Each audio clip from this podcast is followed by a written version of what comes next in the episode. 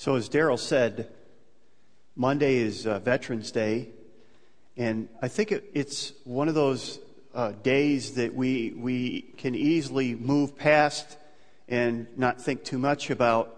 And I would like just to take a moment to uh, extend a time of prayer for those veterans that have served. And obviously, we're thankful for all the veterans that have served. But pray specifically for those veterans who have come back and um, have suffered not only physical uh, injuries, but uh, mental struggles. And it's been a real problem, and it continues to be. And I would like to just take a moment and just pray for some. We have some in our uh, community that have come back, and I think it would be good for us just to lift them up before the Lord, lift them up and their families up before the Lord. Uh, would you join me as, as I lead us in prayer? Uh, I think it would be pleasing to God if we do this right now. Father, we thank you for the many men and women who have gone to serve uh, us. And sometimes not understanding or knowing what they were committing to, but willingly going. And we know that there are many that have given their lives for the freedom that we have. We pray, Father, for those who have come back, those who have been wounded, those who are living very different lives today because of their experience on the battlefield. We pray for their families as they seek to make it sometimes, as they seek to live life very differently. We ask for your grace and mercy in their lives. We pray for those who are suffering from emotional and mental illness, sickness. Those who are struggling just to make it day by day, whether it's because of the pain or the memories. We ask, Father, for your help. We ask that you would be a very close help in their time of need. Many times when they come home, they're um, cheered, but yet now the voices have quieted and they're left to their own struggles. We would ask that you would lift them today and encourage them, that they would get the help that they need, whether it's physical or emotional counseling, that you would help their families and extended families as they seek to reach out, not understanding, not knowing often how to help, that you would just come alongside of them, Father, and that. Uh, they would get the help that they need. We pray, Father, that uh, if they don't know you, your love and grace, that uh, that would be uh, a way for them to find not just relief, but hope. And Father, we ask that you would work in each life uh, your perfect will. And if we know of someone, Father, close to us or near us. May we reach out with love and just affirm them and help them this week. We ask this all in Jesus' name. Amen. We're going through the book of Second Corinthians this morning. And uh, I want to read just one verse because Paul says something, and he talk, he's talking about what is it like for a church to be balanced in, in a number of different areas. So he says this in 2 Corinthians chapter 8 verse 7. Since you excel in so many ways, and then notice he lists them in your faith, your gifted speakers, your knowledge, your enthusiasm, and you have love from us, I want you to excel also in the gracious act of giving. So he's basically saying, here's all the areas that I really want you to excel in and have balance in that. Um, Paul's excited about their, their faith, their teaching, their enthusiasm. And then he says, Now I want you to excel in your giving. Now, we want to look at uh, a little. If you haven't figured this out, yes, the pastor's going to talk about money this morning. And so, buckle up, okay? Uh, but why, why do pastors, why do pastors talk about money? Why should they talk about money? There's a number of reasons. Number one, because many of us worry and fret a lot too much about money. I mean, many of you, if you're honest, when you came in here, a lot of your last week or last month is how am I going to pay that bill? Where the money going to come from? And you worry about it, you fret about it. And that's part of life. Uh, secondly, Jesus talked a lot about money. He talked, told parables about money. He said, Where your treasure is, there your heart will be. So Jesus talked about it. Now, why do you think Jesus talked about it so much? Because we worry and fret about it so much. And he's, he's dealing with areas that are really down to earth, where the rubber meets the road with us. And then, did you know this, by the way, that the Bible talks more about money than it does there's more verses that, uh, about money, twice as many verses about money as there are about uh, faith and prayer. so, so, it just goes to show you. Um, and, and the other thing is, there's going to be very little significant spiritual growth in your life until you put money and what you think about money in God's hands. Until you put what you think about money and money in what in God's hands until you figure that out, you're going to struggle in your spiritual growth. Um, but here's the here's the here's the, the where the the rubbing point is we live in a culture where pastors abuse this and churches abuse this. And people don't want pastors to talk about money. But you know what? the, the Bible has called me, and God has called me to preach the whole counsel, not to skip over the parts that might be controversial or might make us a little uneasy. And uh, we're going through the book of Second Corinthians, and actually, as we'll see in the book of Second Corinthians, that's a kind of a, the occasion, one of the occasions of why Paul wrote Second Corinthians. We'll see that in a moment. So let me give you a quick overview of the book of Second Corinthians. If you're reading through the Bible this year, we're going through and we're in Second Corinthians right now. So if, if you are up to, to speed, let me just give you a little background of uh, Corinthians. Many times when Paul wrote letters, he wrote them to Christians or churches in cities. So obviously, Second Corinthians is written to Christians in the city of Corinth, an ancient city. Uh, Paul was living at that time in Ephesus, the city of Ephesus, and he lived there for three years. And so Paul basically wrote the letter 1 Corinthians and 2 Corinthians while he was in Ephesus. Now, interestingly enough, we looked at 1 Corinthians last week. Now, it's going to get a little confusing here, so stick with me. Last week we looked at 1 Corinthians. That's actually 2 Corinthians, because in 1 Corinthians, Paul spoke about a previous letter that he wrote to them that we don't have a record of. So if Paul wrote a previous letter before 1 Corinthians, that makes 1 Corinthians 2 Corinthians. Okay? So in 2 Corinthians, Paul talks about a severe letter that he sent after 1 Corinthians, which is really 2 Corinthians, which would make the severe letter 3 Corinthians, which would make 2 Corinthians 4 Corinthians. You got it. There, you're with me, right? Now, we only have 2nd and 4th Corinthians or 1st and 2nd Corinthians. Okay? So we're going to look at 4th Corinthians or 2nd Corinthians. All right? So now that you're totally confused with all of that, the, the whole point is here's, here's kind of the scenario. Paul basically wrote a letter to uh, Corinth, and um, it wasn't well received.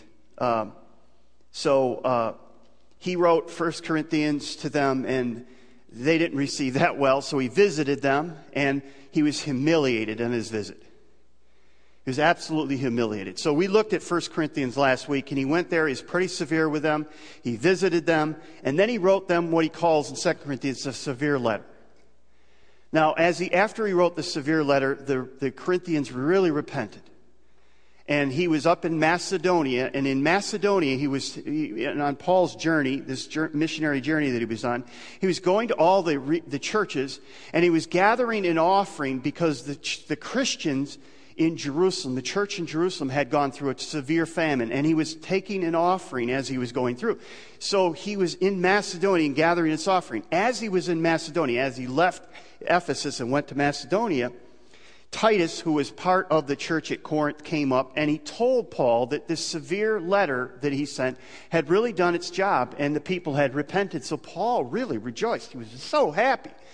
And so he sent a letter, Second Corinthians, Fourth Corinthians, with Titus back to Ephesus or back to Corinth. And uh, basically, in this letter, Paul basically challenges them to prepare an offering so that when he came to visit them, he could take that offering with the offering of the Macedonians back to Jerusalem to help the Christians there.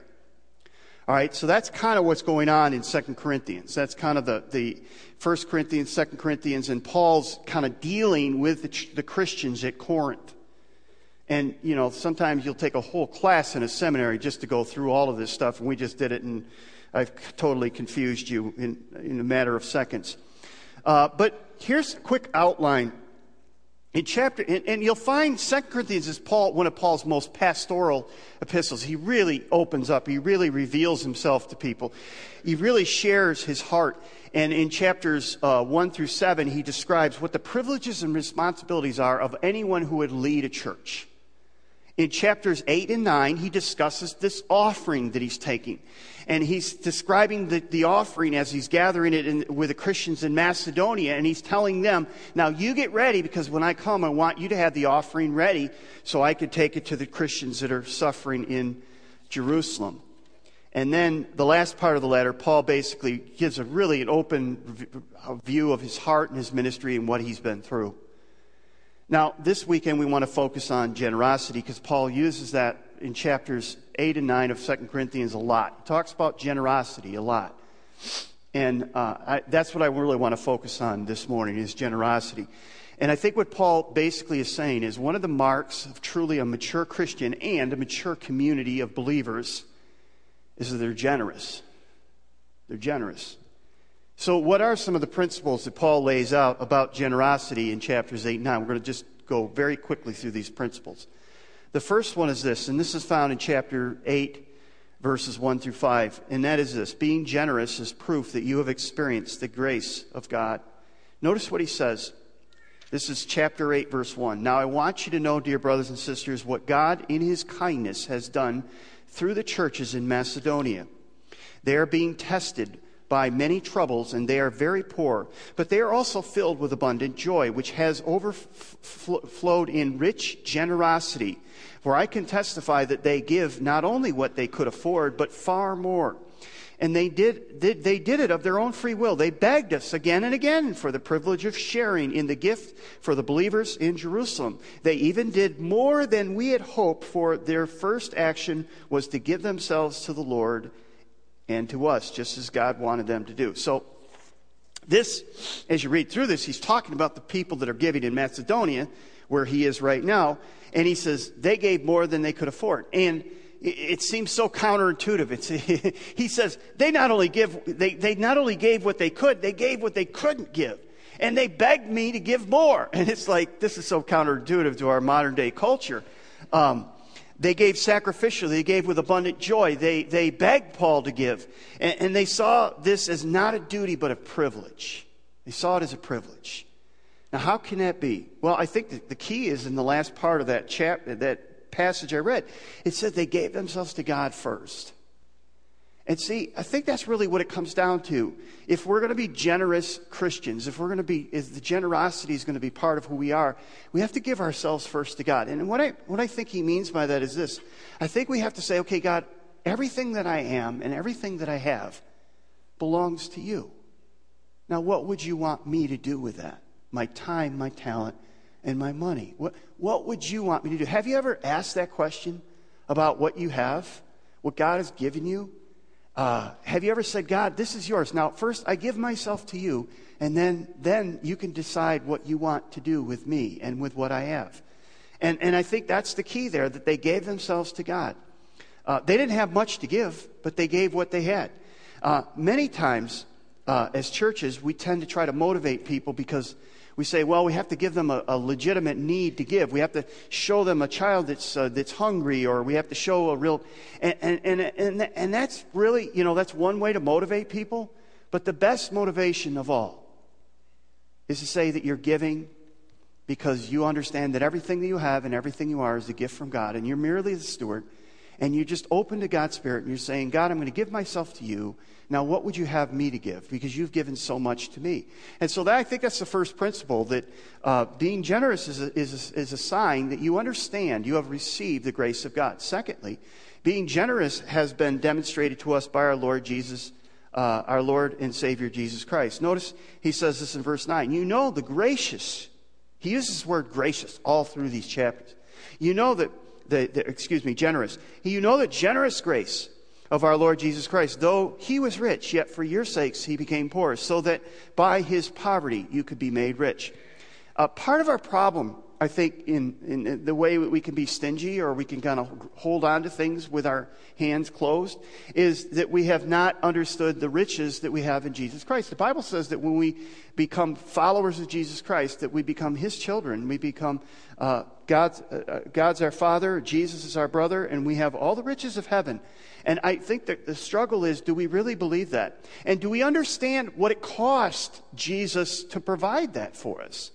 That he gave up his riches so that we could become rich, that he became poor, that he emptied himself.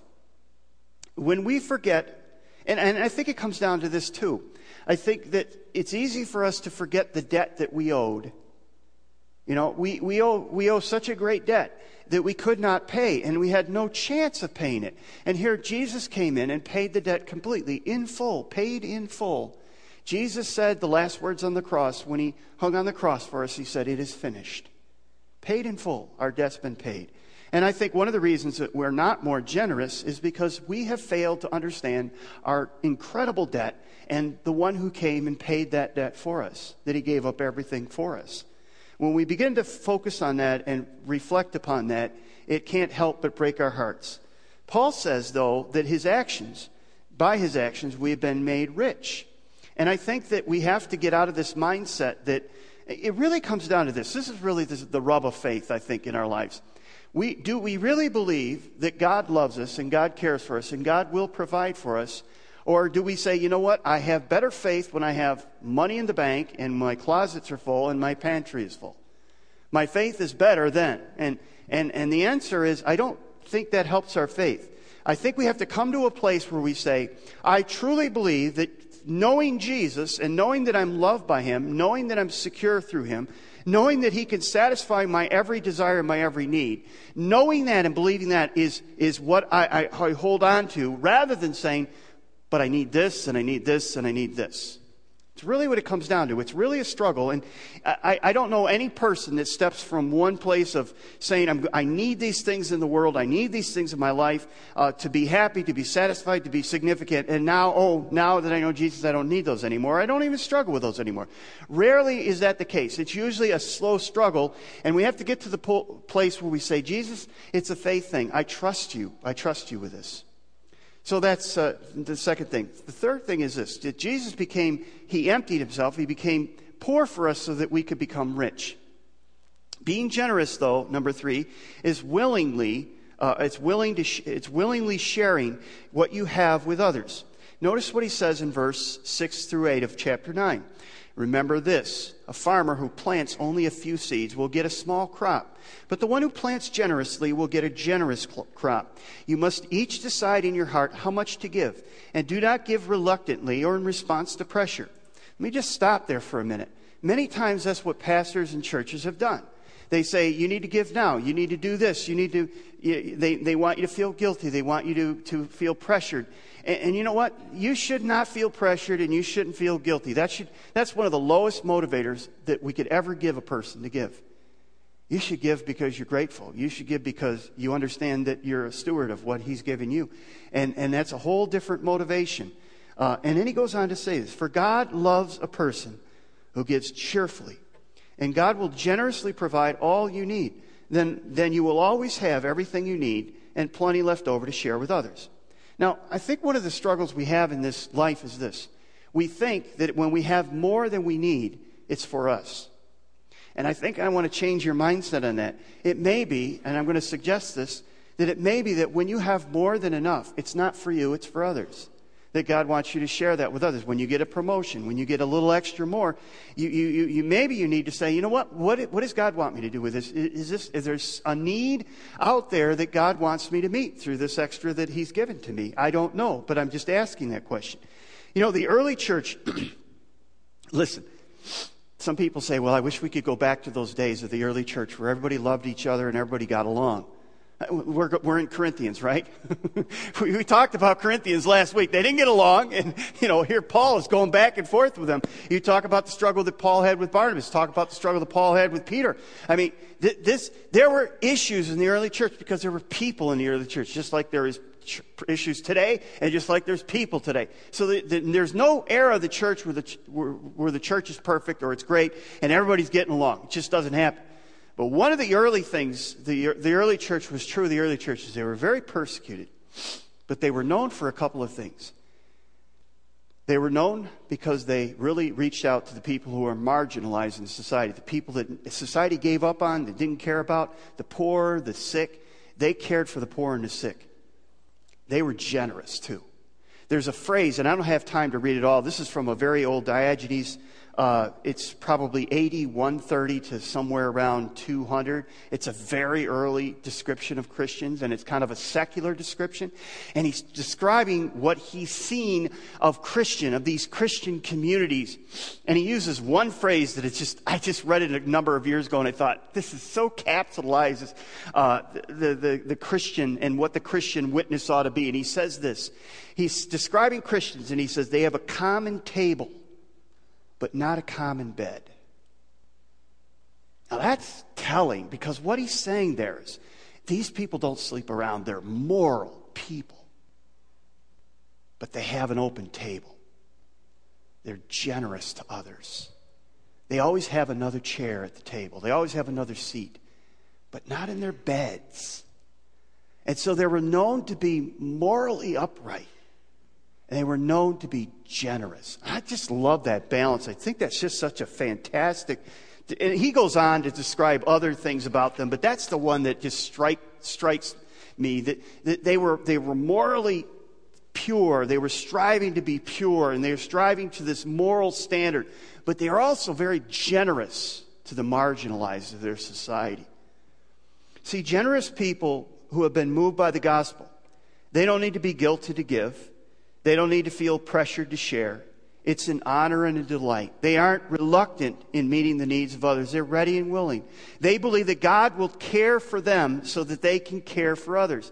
When they have a surplus, they share it with others. That's part of what it means to be generous. My, my prayer for this community, this faith community we call Hope Church, is that we would be known as a generous community. That we wouldn't be seen as trying to take from this community, but we would be seen as trying to give to this community. That we would be seen as generous and not stingy. Point four being generous causes people to give praise to God. Look at verses 9 and 10 of chapter 9, or 10 and 12 of chapter 9. For God is the one who provides the seed for the farmer and then bread to eat. In the same way, He will provide and increase your resources and then produce a great harvest of generosity in you. Yes, you will be enriched in every way. Now, let me just stop there for a minute. And I know I'm stopping in the middle, but I just want to reiterate there's a generosity, prosperity gospel going out today that says you need to give. And the reason you need to, and I'm hearing a stupid this stupid advertisement about a pastor that's found some investment formula please don't invest in this. Don't give him money. Okay? I, I, it just irritates me when I hear that commercial. La- one of the worst reasons you could ever give is to say, God, I'm going to give you this money because then you're going to multiply it and give me more money. What does it say here is if you're generous? What does it say? It says, it says this He will provide and increase your resources and then produce a great harvest of generosity in you. And then what does he says? Yes, you will be enriched in every way so that you can always be what? Rich? No, generous. In other words, God says, I'll make you, I'll if you're generous, I will take care of you so even more than what you need so that you could be even more generous. God always gives us more, not so that we can spend it on ourselves, but so we can spend it on others. And then he says this here's the great result. And when you take your gifts to those who need them, they will thank God. So, two good things will result from the ministry of giving. The needs of the believers in Jerusalem will be met, and they will joyfully express their thanks to God. In other words, what Paul's saying here is two good things happen. One is the, the, the, the, the specific need of the person will be met. And number two, they'll give praise to God. Jesus said, Let your light shine before men so they will see your good works and praise your Father in heaven. Can you imagine if we began to individually and corporately be generous to this community and they said, you know what? Let's praise God for that church. See, the results of living out the implications of the gospel is that, that, that people will begin to praise God. As we're more generous, more people will give praise to God. The results of being generous to the needy is that their needs will be met and God will be praised. Here's the fifth reason. We'll close with this.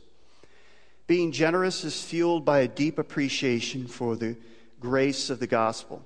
And Paul says this in verses 13 through 15 of chapter 9.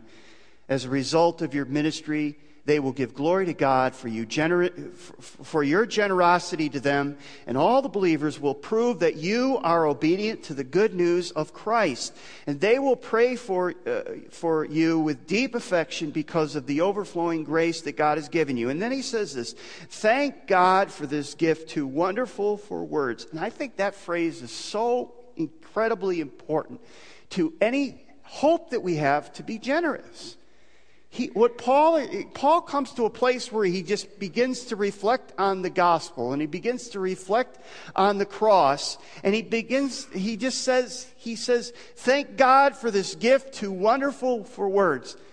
And that's what will, will happen. I think the reason that we're, the reason that we're not forgiving of others is because we haven't reflected on the cross enough. I think the reason that we're not gracious with people and we don't give them a break is because we have not reflected on the cross enough. I think the reason we're not generous is because we have not reflected on the cross. When we reflect on the cross and we see our debt, and we see our need, and we see our sin, and yet we see we're loved, we're cared for. And we, and we understand that. We look at people differently. We, we're not judgmental. We say, That was me. I was a sinner. I was lost we, we say, I could be generous because he was generous to me. I, I, have, I owe him everything. I, I would do it. And by the way, let me just say this. When you are giving, you, you can say, well, I'm giving to this, or I'm giving to this church, or I'm giving to this person. But ultimately, you're giving to him. It's an expression of worship to him. You're saying, God, I'll never repay you, and I'm not trying to repay you, but boy, I'd love to be part of what you're doing in this world to help other people know who you are. And so, Paul basically begins to meditate and think about this grace and mercy that he's received. And he just says, How amazing is that grace? And when, you be, when that starts to break your heart, it's, it's hard not to be forgiving. It's hard not to be gracious with people. It's hard not to, to, to, be, to, to be generous. It just, it just is a natural outflowing of reflection on the gospel. In other words, what I'm saying is as we experience the generosity of the gospel, we will find ourselves becoming more gracious, more merciful, more forgiving, and more generous to others. But it all begins, I think, with an appreciation of the gospel. So Paul comes to this church and he says to them, Hey, a balanced church, you have to have solid teaching.